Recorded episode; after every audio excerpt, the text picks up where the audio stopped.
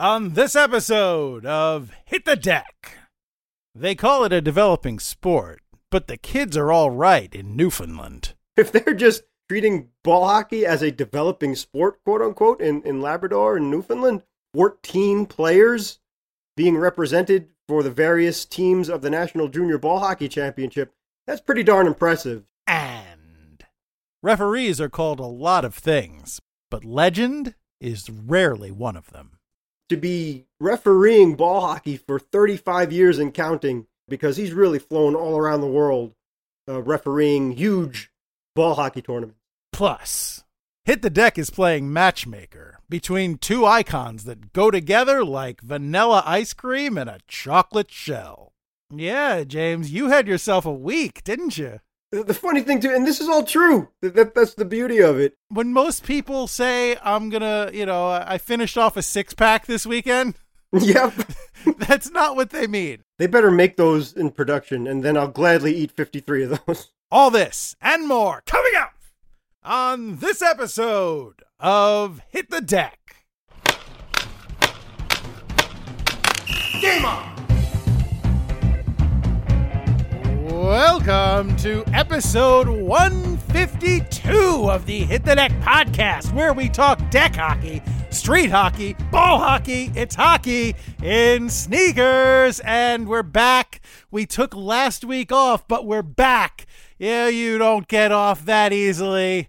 We always come back. We're like the cockroach. You think we're gone, and we come crawling back at you. And who's we? Who? Oh, don't you think I forgot all about tonight's starting lineup? I'll jump right into that so you know who we is. Brother, man, guy, unless you're a lady person, in which case sister, dudette, chickadee. I, I'm just gonna, I'm just gonna get it. I'm just, any for tonight's starting lineup in goal, as ever. I am number 35, your American Rhino, Gary McComiskey, and of course my patient co-host. On defense, number four, I'm James Sajazi. Hey, buddy, How you doing, sir? I'm okay. How are you doing? I'm doing pretty well. Uh, yeah, we had a jam-packed couple of weeks, and I'm pretty, pretty yeah. happy with the I would say so. Yeah, man. I am also happy with the results. I'm I'm very happy. I'm very happy to have shared our our premiere of Tape Deck with the fans of Hit the Deck who jumped in to watch it with us. And if you missed it, if you weren't able to join us for the premiere of Tape Deck, good news, it's still there. You won't be able to do the live chat with us, but you will be able to watch it without distraction and without comment and uh, you know without without any kind of compunction to feel compelled to contribute. You can just sit back and passively enjoy the the the grandeur the splendor the spectacle that is tape deck. James just just in case they missed the last couple of episodes and the announcements on YouTube and the tweets and the Instagram posts and the Facebook stuff. What is Tape Deck again? it's um all it is is uh yeah gary and i sit there and we go over the highlights of some deck hockey tournament and uh i think i'm not speaking for the american rhino of course you may do so in a moment but um we were inspired by the rshl and the wonderful job that they do and of course mr kevin frost and daniel wilson and we tried to thank them as many times as possible. And again we will thank them this evening or at least the recording of this podcast.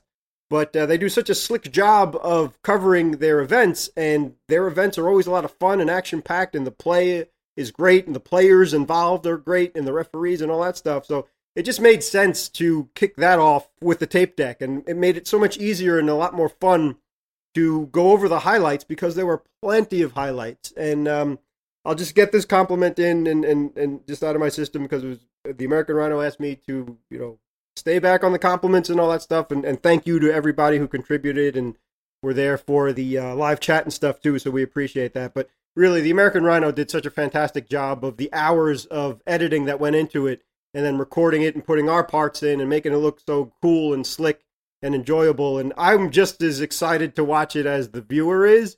And uh, the added bonuses that you put in, like don't be that guy and and uh, for Mr. McMahon with with the excellent uh, little graphic that you put in for the the great job that he did in goal and so on and so forth. So I really enjoyed Danny, watching. not Vince. Yeah, right, right. Danny McMahon, not uh, Vincent K. But anyway, um, I hope that uh, you guys enjoyed it as much as I did watching it. Team effort, James. All right. Yeah. So so if you missed Tape Deck, go back and check out Tape Deck. It's on our YouTube channel, Hit the Deck Podcast. It's on all of our social media.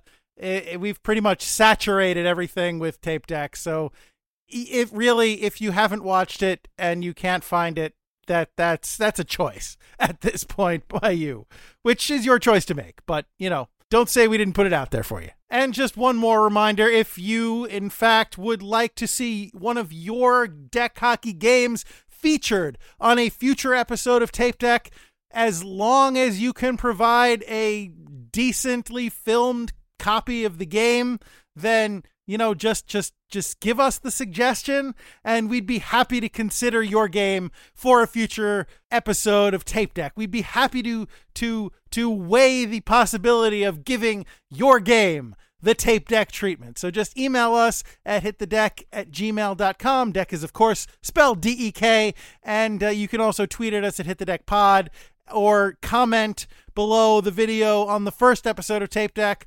Or, uh, you know, there's, there's plenty ways to get at us. So you can do that. But, you know, that's not the only thing that's been going on. I mean, it, it, for a while, it felt like the only thing that existed in the world for me.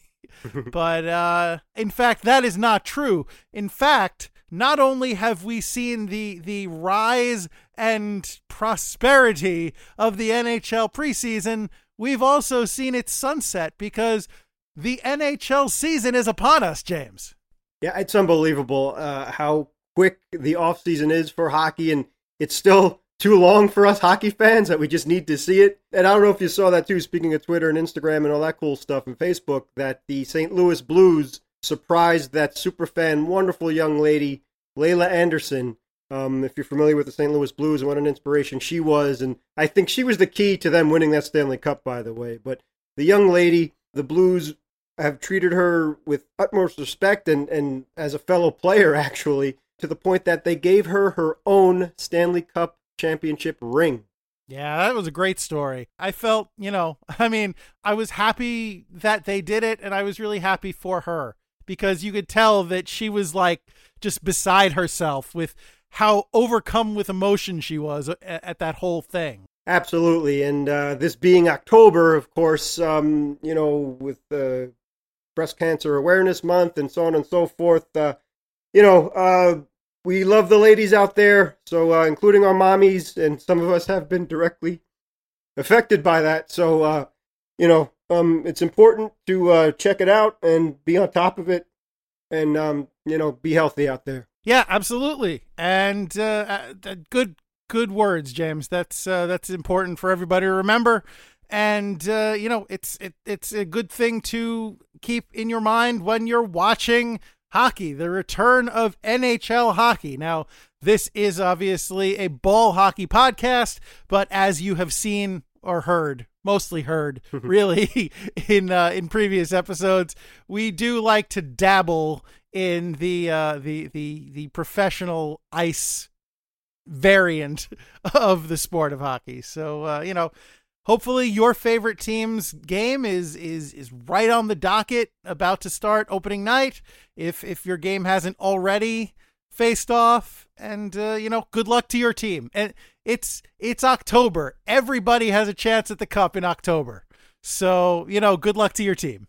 Yes exactly. Hope springs eternal. And that's the part that makes it fun. You have to hey if the st louis blues weren't an example as to going from worst to Stanley Cup champions for the first time in that franchise's history, too, then uh, you're not paying attention. That is a lesson to learn. And exactly, you never know. You, your team can go from worst to Stanley Cup champions within a year. And that's why you got to play the games and root them on and have fun and enjoy.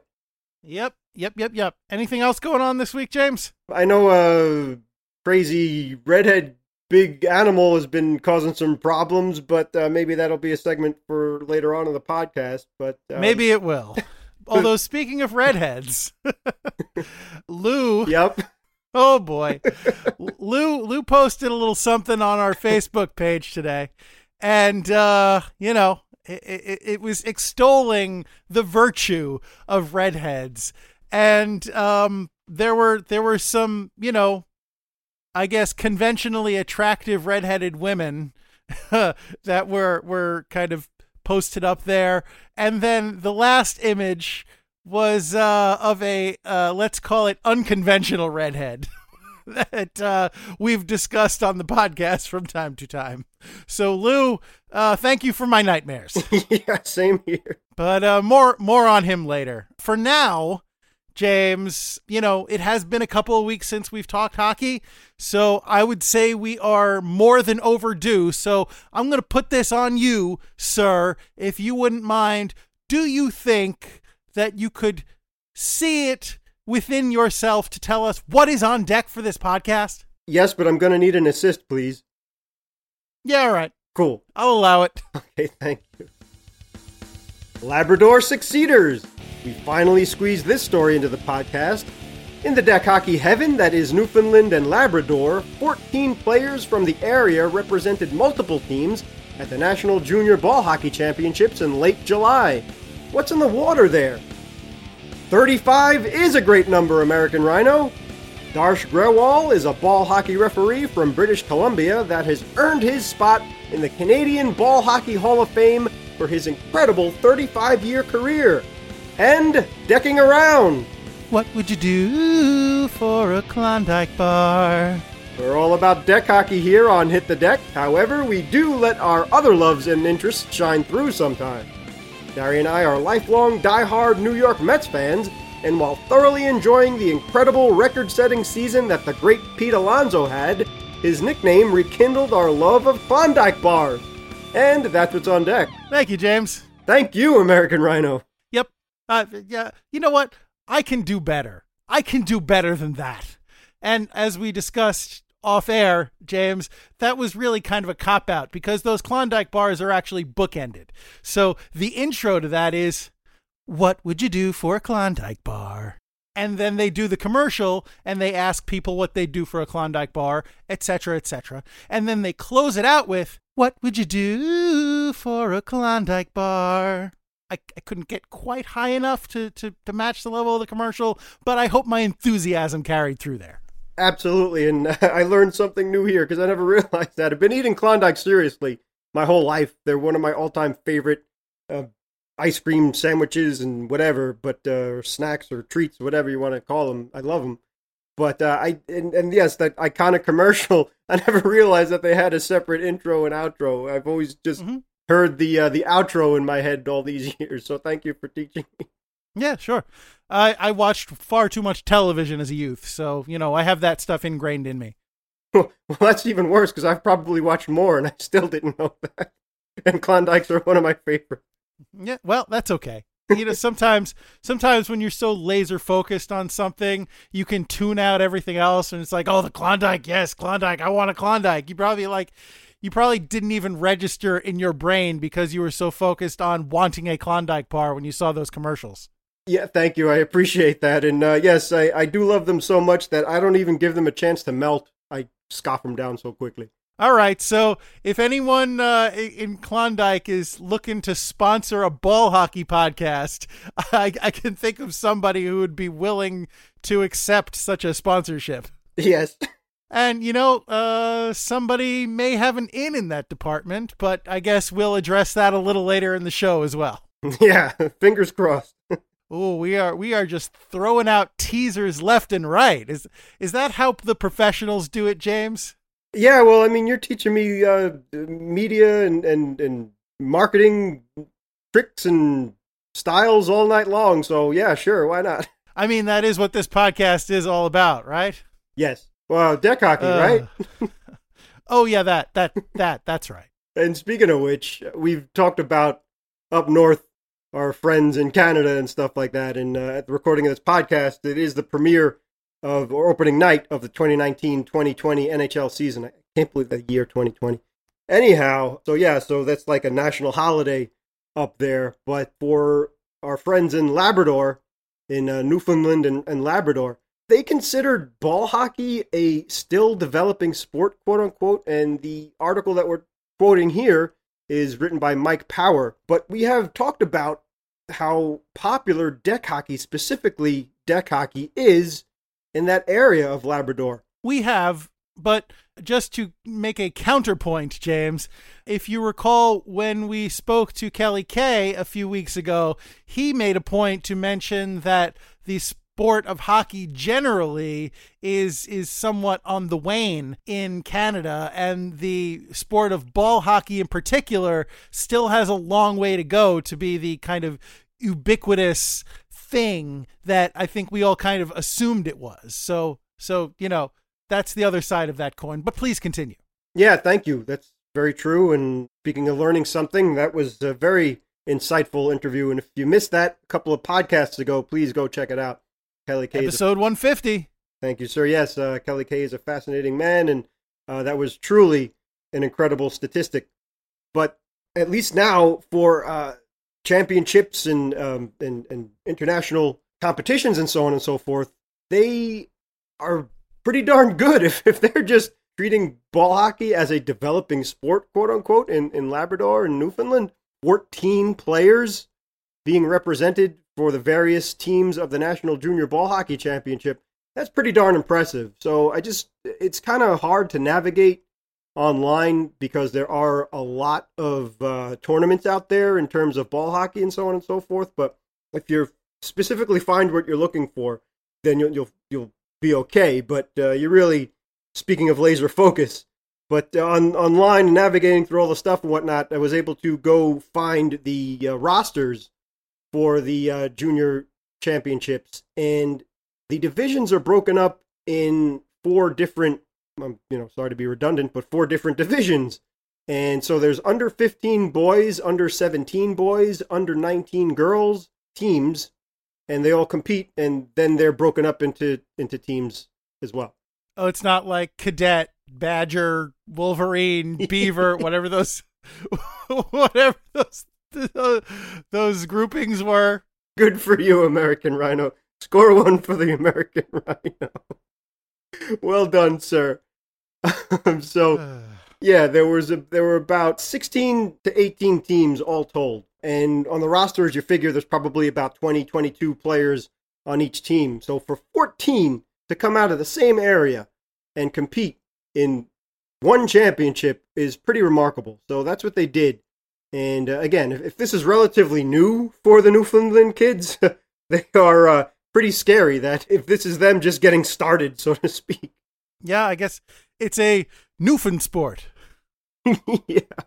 But uh, again, with, with Mike Power's article here, he goes into how popular it is and, and uh, how the generation to generation are passing on the knowledge and they're starting younger and younger and they want to dominate even more. And it seems like they are on a great track to do so and have an excellent head start. Yeah, I mean, uh, developing sport. Sounds like the only thing they're developing up there is some kind of hustle. Yeah. they seem to be doing all right. They seem to have figured out the game, I, I would say. I think so. Maybe maybe they're developing some kind of ball hockey army with which to take over the world. yes, Pinky. Yes. That makes more sense. Gee, Brain, what you want to do tonight? Same thing we do every night, Pinky. Try to take over the world of ball hockey. And that's what they're saying too, because of the success of the National Junior Ball Hockey Championship players and teams. They've also competed in the Czech Republic back in 2018, a bunch of players from Labrador and, and Newfoundland. And then they say with their success, the kids watching them want to up their games. And then when the tournaments come around, you know, because usually these tournaments are every two years, every four years, or maybe even annually, then the next crop of kids takes over. Pinky, are you pondering what I'm pondering? I think so, Brain, but why would we want to deck hockey? What did it ever do to us? Narf! Oh, God bless you guys. I grew up on Pinky and the Brain. It's it's it's in my brain. It's uh, it's a part of me. It's hardwired. Zort. well, maybe it, uh, you know I don't know. I'm not too familiar with the background of the brain, but is he from uh, Newfoundland? Is he is he no. a deck hockey player? Pinky, Pinky and the Brain are lab mice Right. that got experimented on. Yes. And Brain got turned into a super genius, and Pinky didn't. Well, maybe he's the, the beginning of the deck hockey Newfoundland people that need to be groomed into future brains. I don't know. Perhaps. But yes, they have. Uh, you know, the- they they start them now under 11 years old. So again, in the in the tournament we were talking about, it was under 15, under 17, and for the girls under 19. And now for the future generations and in their leagues, for this is all ball hockey too. By the way, this isn't ice hockey or roller hockey or anything else. Um, they're starting them off at under 11 teams and under 13 year old teams, and they are just as popular and teaching just as many girls as well. And they're involved and they're loving it and they're getting better and better. So I don't know if we need to up our game here in the States or uh, in other parts of the world, but um, up there in, in northern Canada, they, they got it down pat. Yeah. All right. Well, if anyone would, I would expect it would be them. So good on you. Yeah. So we are going to stay in northern Canada, except we're going to go to the west coast in the Vancouver area. And this was a fascinating story that we stumbled upon. This is an article written by Dan Olson about a referee, a ball hockey referee who's been at it since 1984 and really showing not much of a sign of slowing down.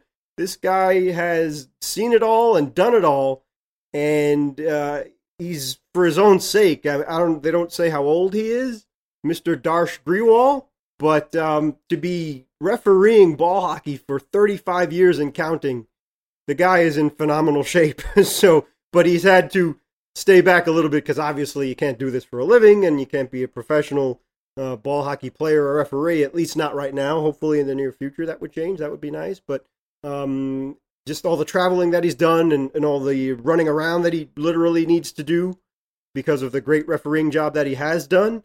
Um, he's not going to go and ref as many tournaments anymore because he's really flown all around the world uh, refereeing huge ball hockey tournaments. And maybe you're gonna be the one that refs me. Cause after all, you're my Dosh Grey Wall. Uh, apologies to, well, everyone, really.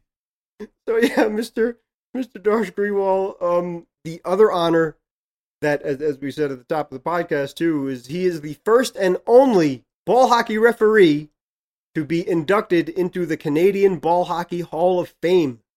That's how good this gentleman is. Nice.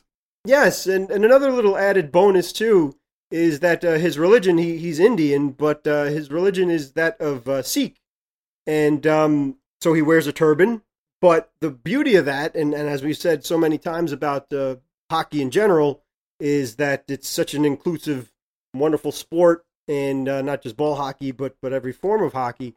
That there was a little bit of concern that maybe him being a referee and being surrounded by mainly Caucasian players that they'd probably start taking jabs at him with his religious beliefs and, and his courage for wearing the turban and so on and so forth. But he said, in all honesty, in all the years that he's been doing this, nobody has ever stooped to that level. It's just the regular referee stuff when somebody goes to the penalty box, you know, he'll bang his stick and throw his glove and maybe have a little uh, hissy fit, but that's it. That's where it ends. So really happy to see that. Really cool to see as well. But that didn't uh, stop him from refereeing to begin with. So uh, just really cool all the way around. Yeah, I have some questions. Sure. And I I I, hmm, I don't want this to come off as disrespectful. Uh, I'm I'm genuinely curious. I guess the first one is: uh, Is it hard to keep the turban on when you're running up and down the court?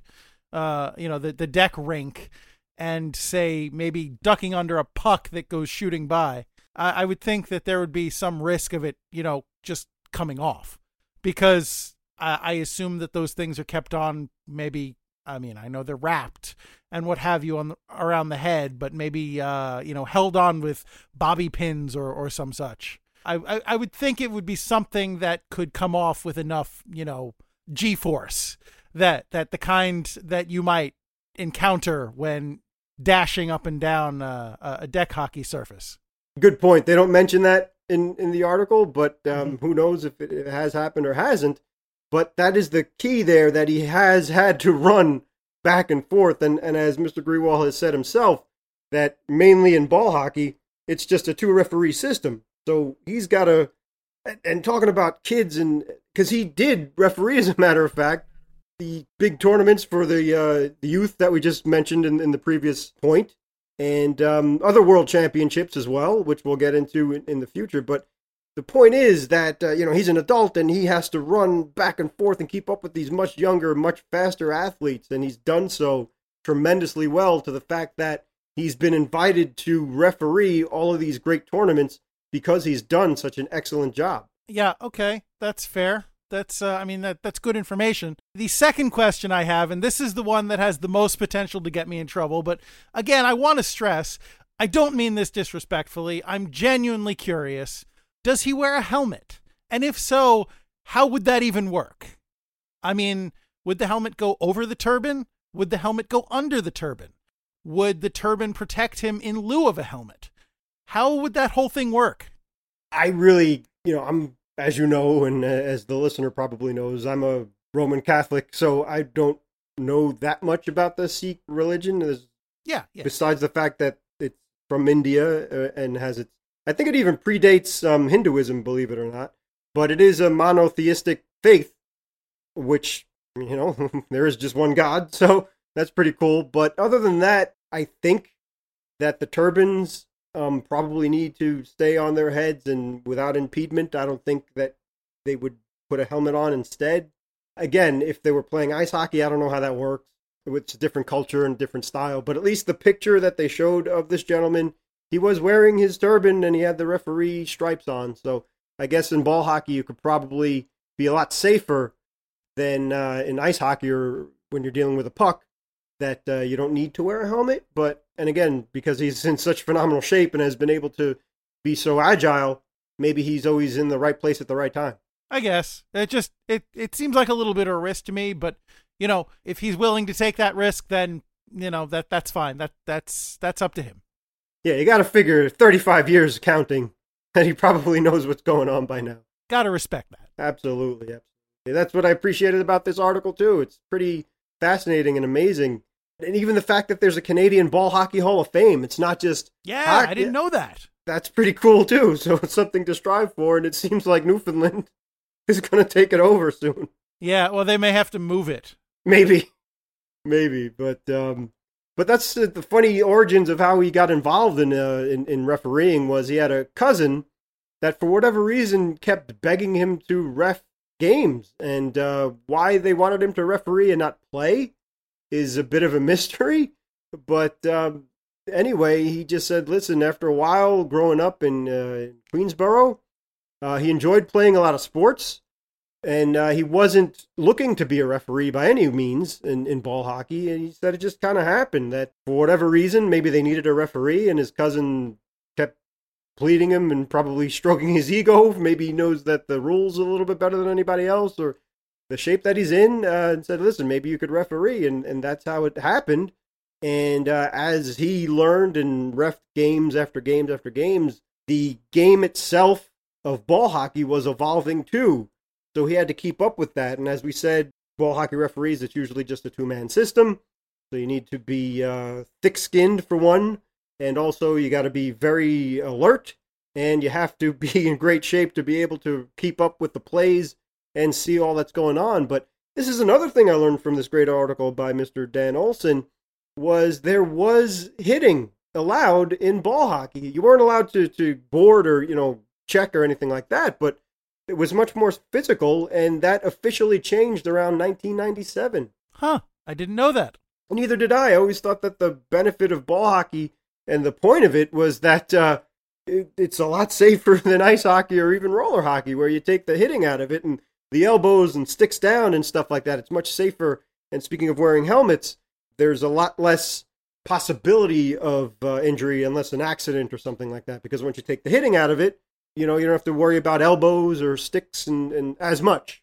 I guess it makes sense though that there would be. I mean, if it is an evolution of hockey, which, you know, in ice hockey there there's obviously hitting in most leagues.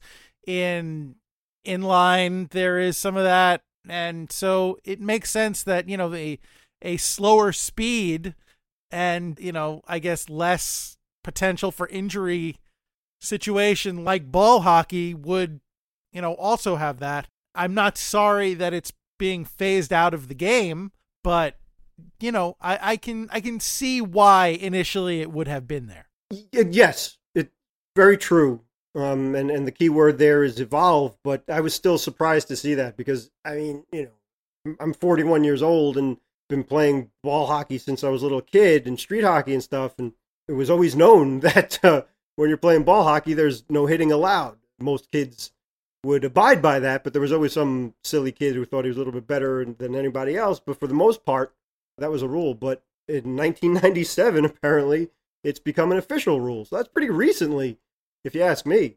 Yeah, yeah. And speaking of violence and danger, James, one of the the most interesting and noteworthy things I find about this article and, and about this man's career is you mentioned how he has gone all over the world refing ball hockey games. One of his destinations wound up being the Czech Republic, which we've discussed, you know, in, in our hit the deck dealings and and whatnot when we covered various international ball hockey tournaments. And uh, one of the things that I brought up was the Czech fans and how, um, let's say, enthusiastic they tend to be. When he refed a game in Czech between Czech and the Slovaks, mortal enemies, both on the deck and, you know, just generally. Uh, he actually had to be escorted on and off the deck by armed guards.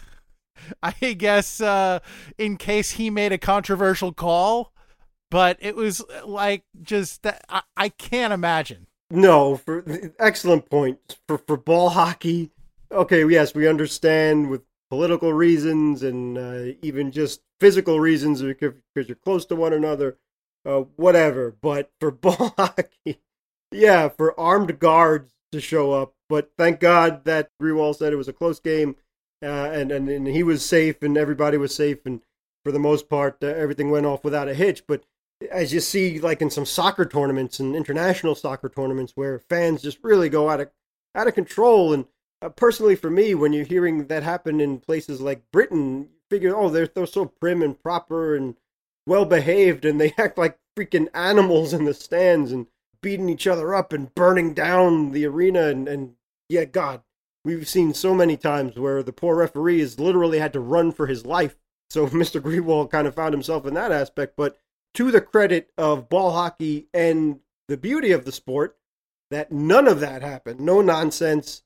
But uh, i guess it's better to be safe than sorry. But having armed guards that's pretty intimidating if you ask me. Yeah, you know, so last weekend, my family and I took in a baseball game, which I think we might talk about a little little more later. There's another teaser coming up for you there, the listener.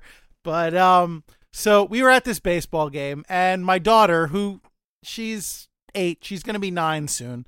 She is really starting to take to baseball. I mean, you know, I for years I've I've tried you know I've had it on. I've tried to teach the game to her multiple times and she's had varying levels of interest. Most of the time we go to a baseball game and and she spends a lot of it just walking around with with her mother. But in this particular game she's actually spent most of her time watching the game. You know she she was really starting to get interested and and that as a baseball fan and a father I feel like I'm I'm doing something right there. It it makes me happy. But that's not specifically the thrust of the story. My point is that she's she's getting invested. She's starting to get invested in these games. And there was a call made by an umpire in the game at one point that my daughter rather strenuously disagreed with.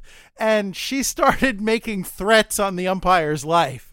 and I had to explain to her, sweetheart, it's it's fine if you want to be upset with the umpire and disagree with him, but it's only a game. You have to let these things go. Like you can't you can't be doing that. So I think that's something that we're going to have to work on, but you know, it it just talking about these these rabid Czech fans and and and soccer hooligans as you were just doing. Uh, you know, that reminded me a little bit of that situation. Well, I, I, guess it was good that I wasn't there because you'd have to to scold the both of us. So I'd be a mm. terrible influence yeah. on your wonderful daughter. Well, yeah. but anyway, uh, yeah, perfect anecdote. But besides that, Mister uh, Grewal has gone, as we said, gone all over the world. So exactly that that's pretty amazing to be in the middle of all that. Uh, a couple of years ago, he's gone to Germany against Slovakia, Austria, and not only just those uh, cold European countries and such, but even the beautiful islands too. So he's been to Bermuda and uh, Turks and Caicos, I believe, and, and other places like that for other tournaments. So I don't know, as, as he was saying himself, that he really had to be in great shape when he's uh, doing the Bermuda tournaments, for example, because that's talking you're talking about uh, you know, at least 80 degree weather, if not warmer, and humidity, and so on and so forth. So when you're not inside in a nice air conditioned or at least consistent temperatured arena or something like that, uh, then you really have to earn your money. But that's one of the reasons why he's decided to, to, to take a step back, and now he is uh, the referee in chief of the CBHA, and um, that is something that he's looking forward to do.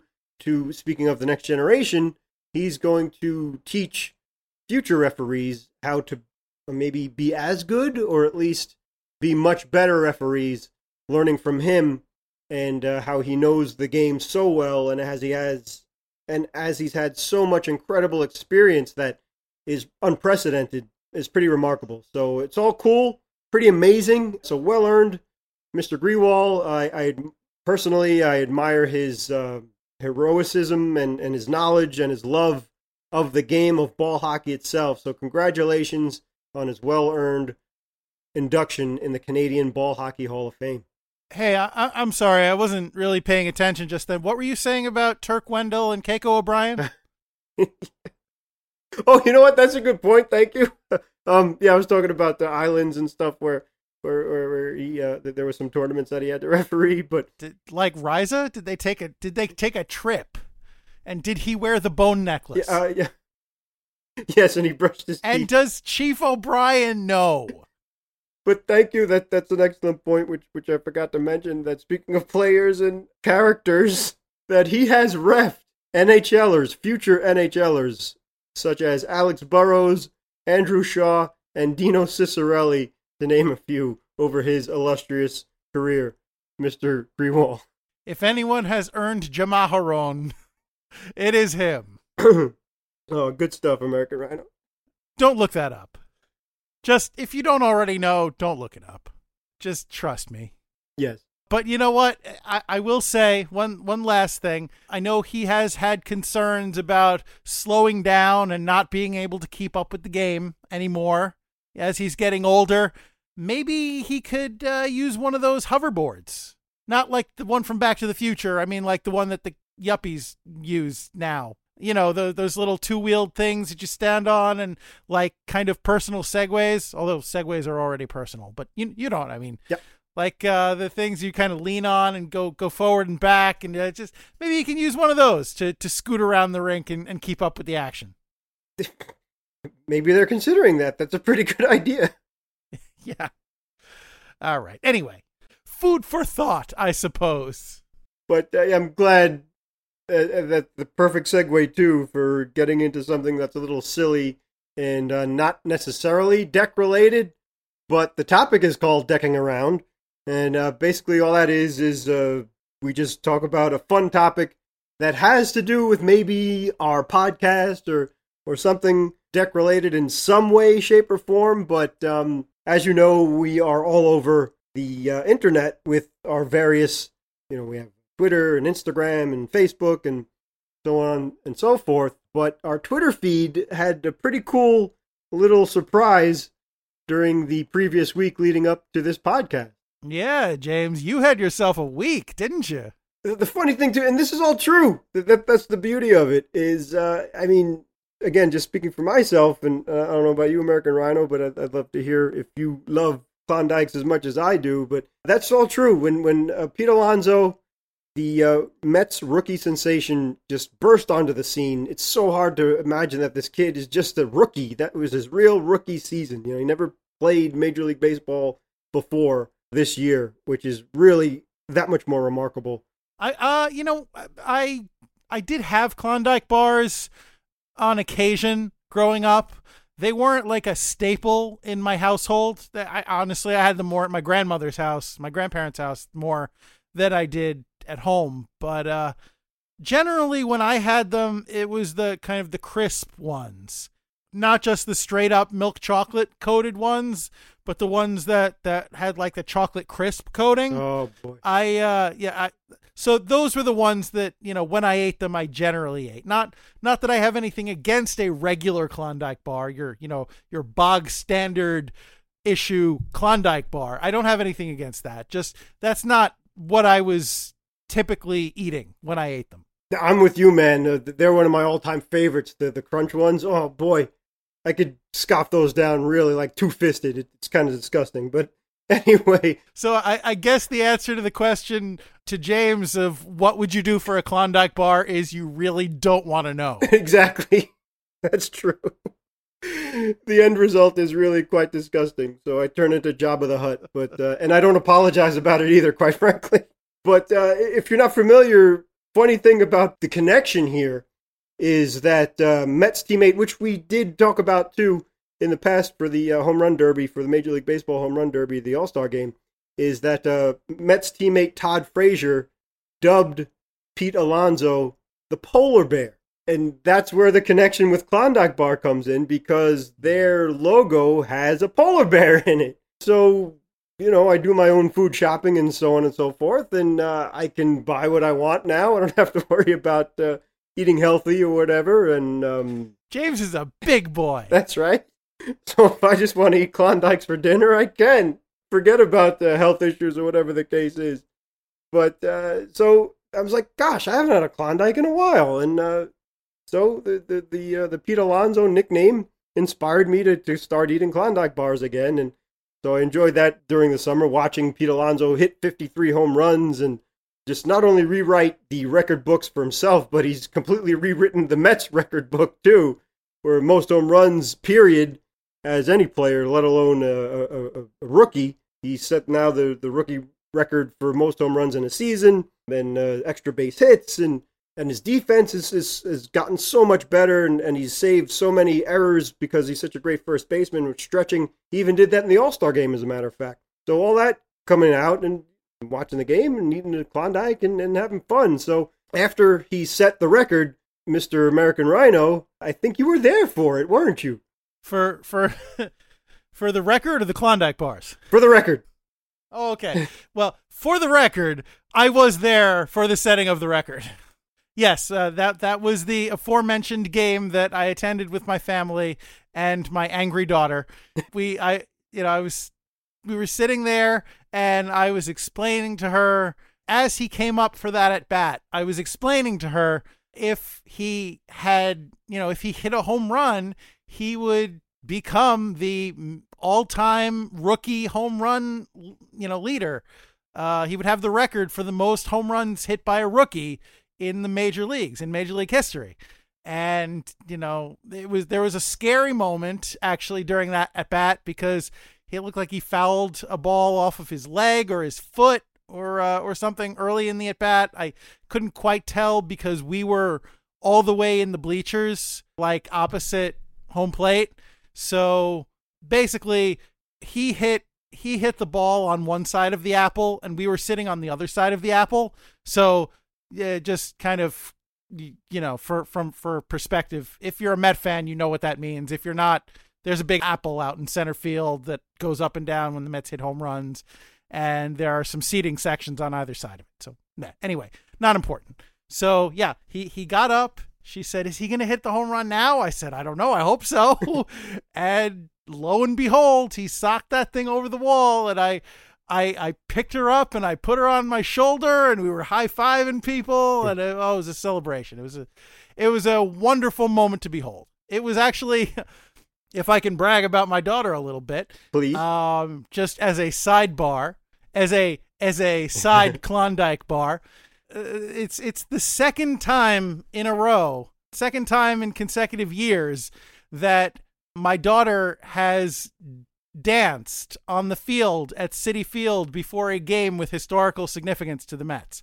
So she she did. It was it was cheer and dance night and her dance school along with many many other dance schools and cheerleading squads did a pregame dance on the field to uh, with the Jets flight crew, uh, which are basically the Jets cheerleaders, w- to some you know choreographed medley or or uh, mashup, I think they're called now, and uh, you know it was great. That, that was that was a thrill. Last year, on the day that she danced, it was David Wright's last game, the last game he ever played, and so that was that was quite an experience that night. And this year wound up being the night that Pete Alonso, you know, hit his his record-setting home run. So yeah, my daughter brings good luck, and she actually says she thinks she saw him in the tunnel before the game as she was preparing to go out on the field to dance. Now, I don't know if that is true. Take that with a shaker of salt, but that's what she claims. That's awesome. And it can't happen to better people, and that's Pete Alonso and your family included. That's pretty remarkable and awesome. And, and that's I'm so happy that you guys were there for such an amazing moment too. So it really, really, yeah, it really comes full circle and was beautiful. But uh, the whole season was fun. Yeah, okay, maybe the Mets didn't make the playoffs, but all in all, if they had any kind of bullpen, but you know, this is a deck hockey podcast, but that's a whole other thing. Yeah, yeah, move on. Anyway, after all it was all said and done, and the season was over, and uh, we could all breathe a sigh of relief. I still had a couple of Klondikes left from the two six packs that I bought, uh, the, my most recent trip to the supermarket.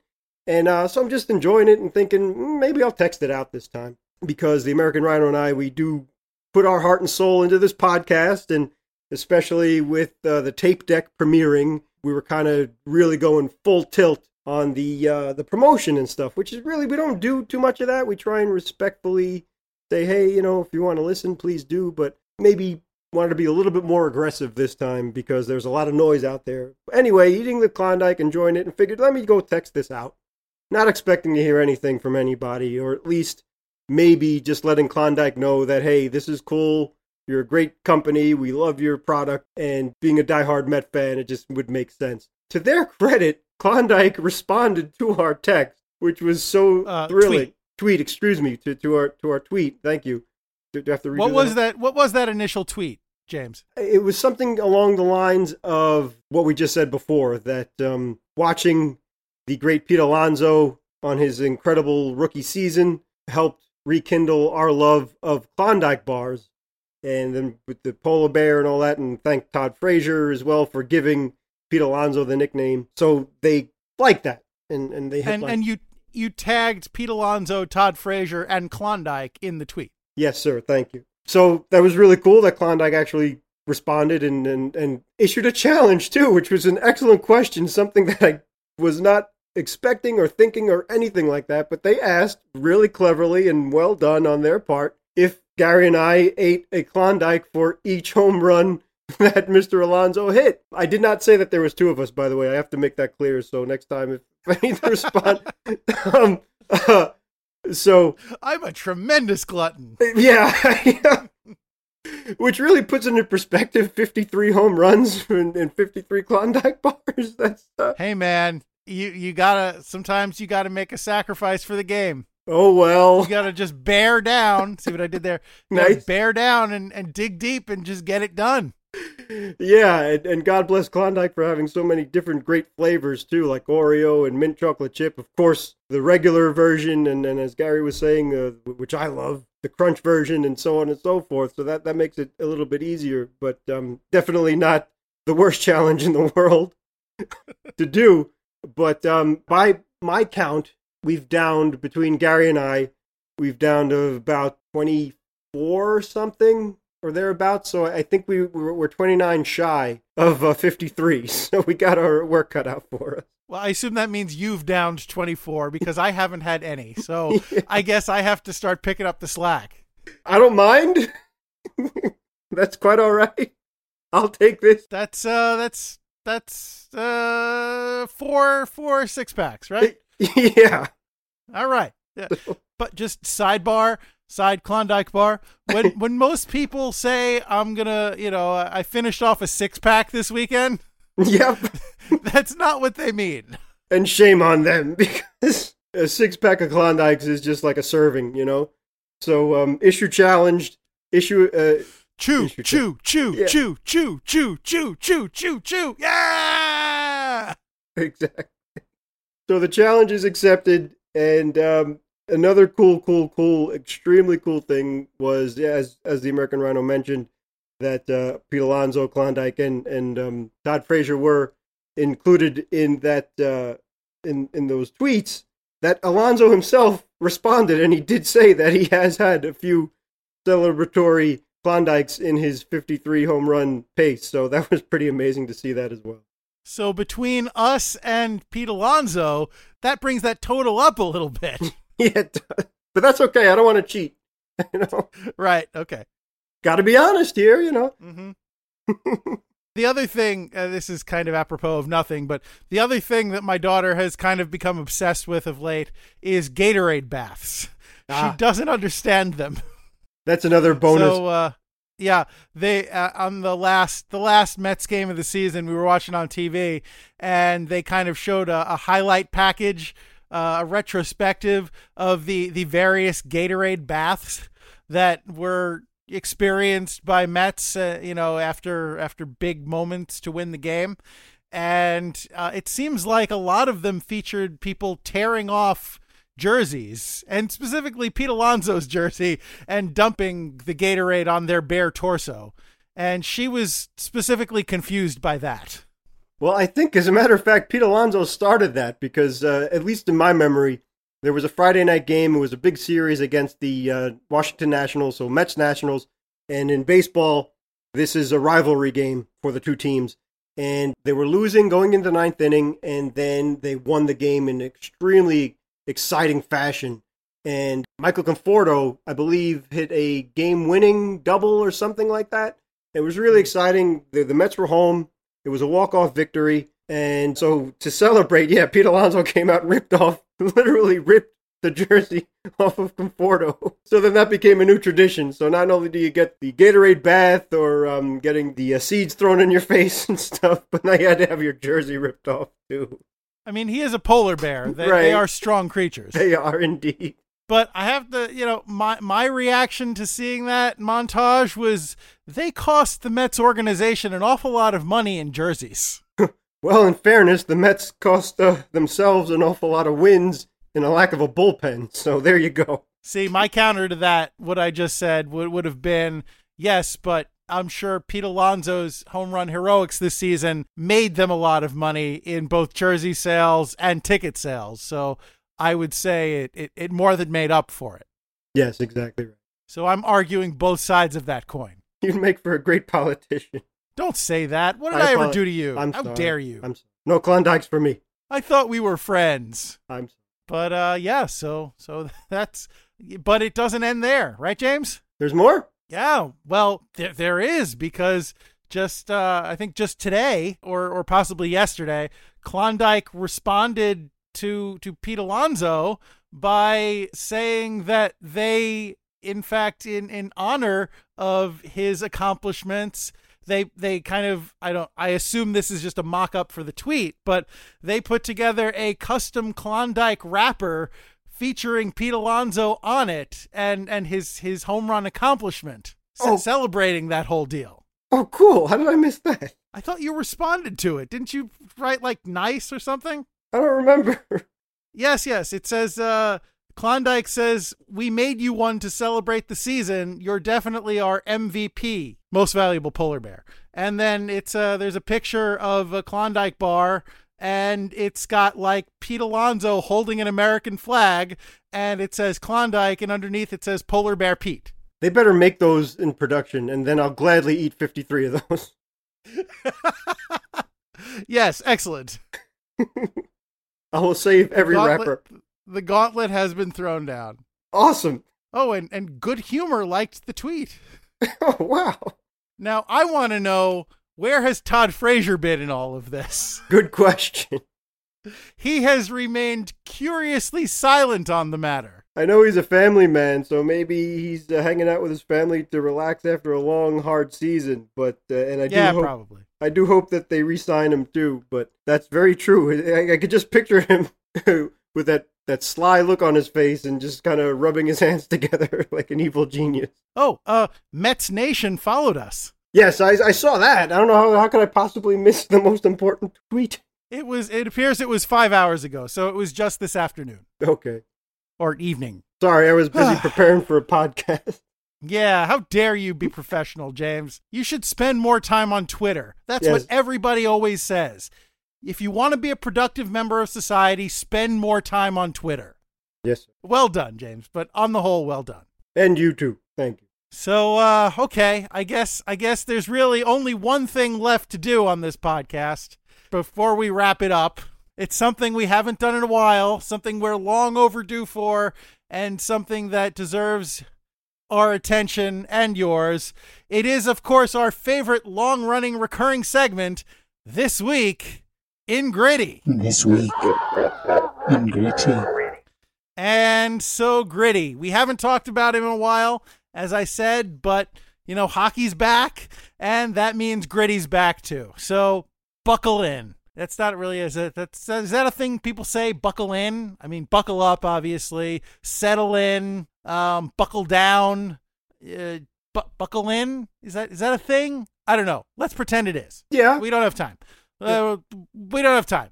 Carrying on. Okay. So uh, th- this wasn't technically this week, but we were off last week. The real big news that we missed when we were off is uh, it was Gritty's birthday. We didn't miss it because James tweeted about it, but Gritty's one years old. I mean, according to his lore, he lurked in the bowels of the Wells Fargo Center when he was awoken last year. So technically, he's probably more than one year old. But for all intents and purposes, as a mascot, he is one year old. He am become one. yeah, I don't get that at all. And uh, he celebrated his birthday, James, very publicly. He he declared it National Gritty Day, and he sent out everybody a demand to be lauded and lavished in gifts and an address where they could send their gifts. And uh, he he also sent out a list of things that he already has and shouldn't be given. Oh no. So if you're thinking of gifting Gritty, then you should consult that list lest you insult the beast. he also celebrated by releasing a brand new single? Too Legit to Grit. Oh. I mean, I, I doubt that he actually sang it because he doesn't sing, but uh, the, the artist was credited as MC Gritty. So, you know, I don't know. I don't know. I guess we have a Milli Vanilli situation here but uh you know that that's that's yeah he he is in fact too legit to grit and uh i guess finally in this week in gritty this was this week gritty oh, oh boy so for gritty's birthday the flyers got the world an international incident. Because the flyers are opening their season in well, we were just talking about before in Czech, in the Czech Republic against the Chicago Blackhawks. And before they open up their season, they decided to close out their preseason in Switzerland, and they brought their favorite orange terror along for the ride. So so Gritty spent the week tweeting about his various exploits in Switzerland. I, I saw these, you know, these pictures and I saw what it looked like gritty in Lederhosen or something something akin to that. Uh, I think Lederhosen is German, but you know, I don't know. I guess it's the same general area, so whatever. I'm not a international fashion expert. But yeah, Gritty was dressed like uh, you know, Swiss Miss and he was he was just, you know, taking selfies and and pictures and and frolicking about Switzerland. So, on behalf of America, I'm sorry. But James, you know, Switzerland got a measure of revenge for inflicting Gritty upon them because in their final preseason game, the Flyers played and I'm going to mispronounce this, Lausanne HC, which I guess is a, a, a Swiss hockey club of some sort. And the Flyers lost four to three. Ooh. So, you know, in their in their final preseason match, they got beat by random European hockey team. You don't think that uh, King Henry had something to do with that, do you? I mean, it's not I doubt it, but you know, who knows? I imagine he's been here in America tuning up for the Rangers season. Well, that's true, yeah. You know, he has family, although they're in Sweden. So, I mean, I don't know how close Sweden is to Switzerland, except alphabetically, obviously. Yeah, from Sweden. Easter J and Orange Monster! Er, the gritty, gritty, gritty, gritty! Oh, that would have been epic. Meet the stealing and the eating of the babies! Yeah, the Swedish chef could definitely, I think he could take gritty. yeah, I think he could. Especially flailing his hands and, and Lord knows what he could throw. I mean, he's pretty quick. I, I've seen him wave those cleavers around. I wouldn't mess with him. That's true. too. Uh, so anyway, I guess he moves on to check. And, you know, in light of the discussion we had earlier and previous discussions we've had on the podcast, I'm kind of inclined to say they get what they deserve. I feel much less sympathetic towards them. But but I, I, I guess uh I guess that will be something to look forward to for for uh, our next episode of Hit the Deck. But for now, that has been this week in Gritty. This week in Gritty. And that's going to do it for another episode of Hit the Deck. So, uh, you know, I guess let's take this thing home, James. Thank you, American Rhino. Last minute remaining in the podcast. Okay, so let's let's land this plane. So, as always, we would like to thank you for listening to another episode of Hit the Deck, another another hour or so of our nonsense. You've you've you've stuck with us, and we appreciate that immensely. We would uh, like to thank Anthony Sajazi for providing us with music, and um, uh, one last time, thank you to everybody who joined us for Tape Deck this past week. If you didn't check it out, check it out, please. We think you'll be glad you did. And if you'd like to contact us in some way, you can uh, let us know what games you'd like to see get the future tape deck treatment. You can email us at hitthedeck at gmail.com. Deck is spelled D E K. Hit the deck at gmail.com. You can tweet at us uh, if you're Klondike or Pete Alonso or anyone else who is not either of those two entities. You can tweet at us at Hit the Deck Pod. We are Hit the Deck on Facebook and Instagram, and our YouTube channel is Hit the Deck Podcast. So find us there, and while you're finding us there, subscribe to us on YouTube for future editions of video content, and uh, subscribe to this podcast. Please, wherever you normally get your podcasts, make sure you're subscribed to Hit the Deck because we want you to be able to get it every week when it drops and not have to worry about going to find it. So subscribe there, and if you're feeling saucy, leave us a review somewhere and, and tell everybody how great we are. And so I, I think that's that's going to do it for me. James, is there anything else you'd like to contribute at the end of the podcast? Yes, thank you. Sure. Looking for places to play deck? Please check out the Columbus Deck Hockey Association, the Charlotte Street Hockey League, the Raleigh Street Hockey League, the VAR Hockey League, the DCSH, DCHL, and Deck Superstars. And also don't forget to donate to LaGrange Hockey and check out M Power Play. And thanks for listening. Thank you, James. Thank you, sir. And we will thank you, dear listener, as always, here at the end of the podcast, to kindly remember that whether you are a youngster growing the game or a deck legend who's truly earned his stripes, whether you are a big chocolate bear or a big orange monster, regardless of what you find yourself being or doing, we would always encourage you to remember it's deck hockey. Don't be that guy. Thanks, everybody. It was a rocky finish, but I think we got there. Rocky, Rocky, Rocky, Rocky. This podcast goes out to the millions and millions of non existent Hit the Deck fans.